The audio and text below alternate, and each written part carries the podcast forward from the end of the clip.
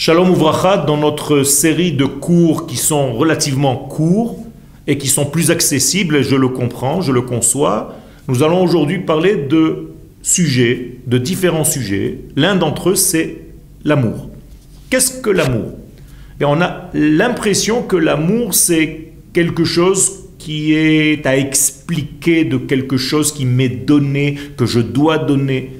La Torah s'adresse à la notion d'amour comme à la notion de l'identification de l'être par rapport à l'être aimé.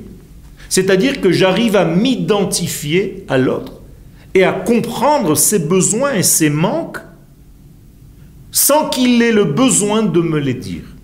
Donc aimer quelqu'un en fait, et vous savez qu'en hébreu, les lettres du mot amour, ahava, ont aussi une valeur numérique qui est le poids des lettres.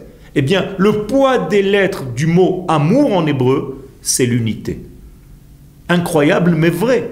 Donc, aimer, c'est devenir un, c'est faire un, c'est comprendre l'essence même du souci de l'autre, des besoins de l'autre, du manque de l'autre.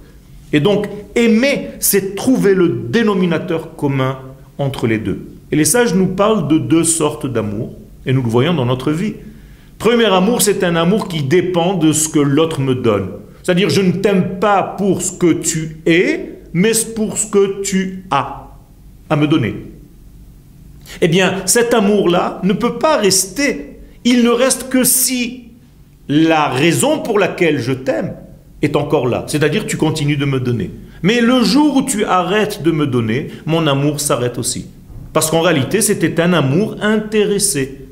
La deuxième forme d'amour, c'est un amour qui est en hébreu s'appelle ségouli, c'est-à-dire c'est un amour qui ne dépend pas de ce que tu as, mais qui est totalement lié à ce que tu es. Et donc je t'aime parce que tu es et non pas parce que tu me donnes. Cet amour-là ne peut jamais bouger.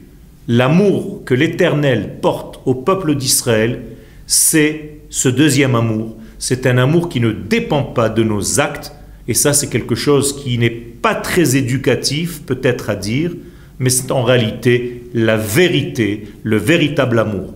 Alors ça ne veut pas dire que nous sommes dans la possibilité de faire n'importe quoi. Je vais vous dire pourquoi. Parce que lorsque tu sais que l'Éternel t'aime pour ce que tu es, eh bien toi-même tu vas faire l'effort de vivre selon ce que tu es. Todarabah.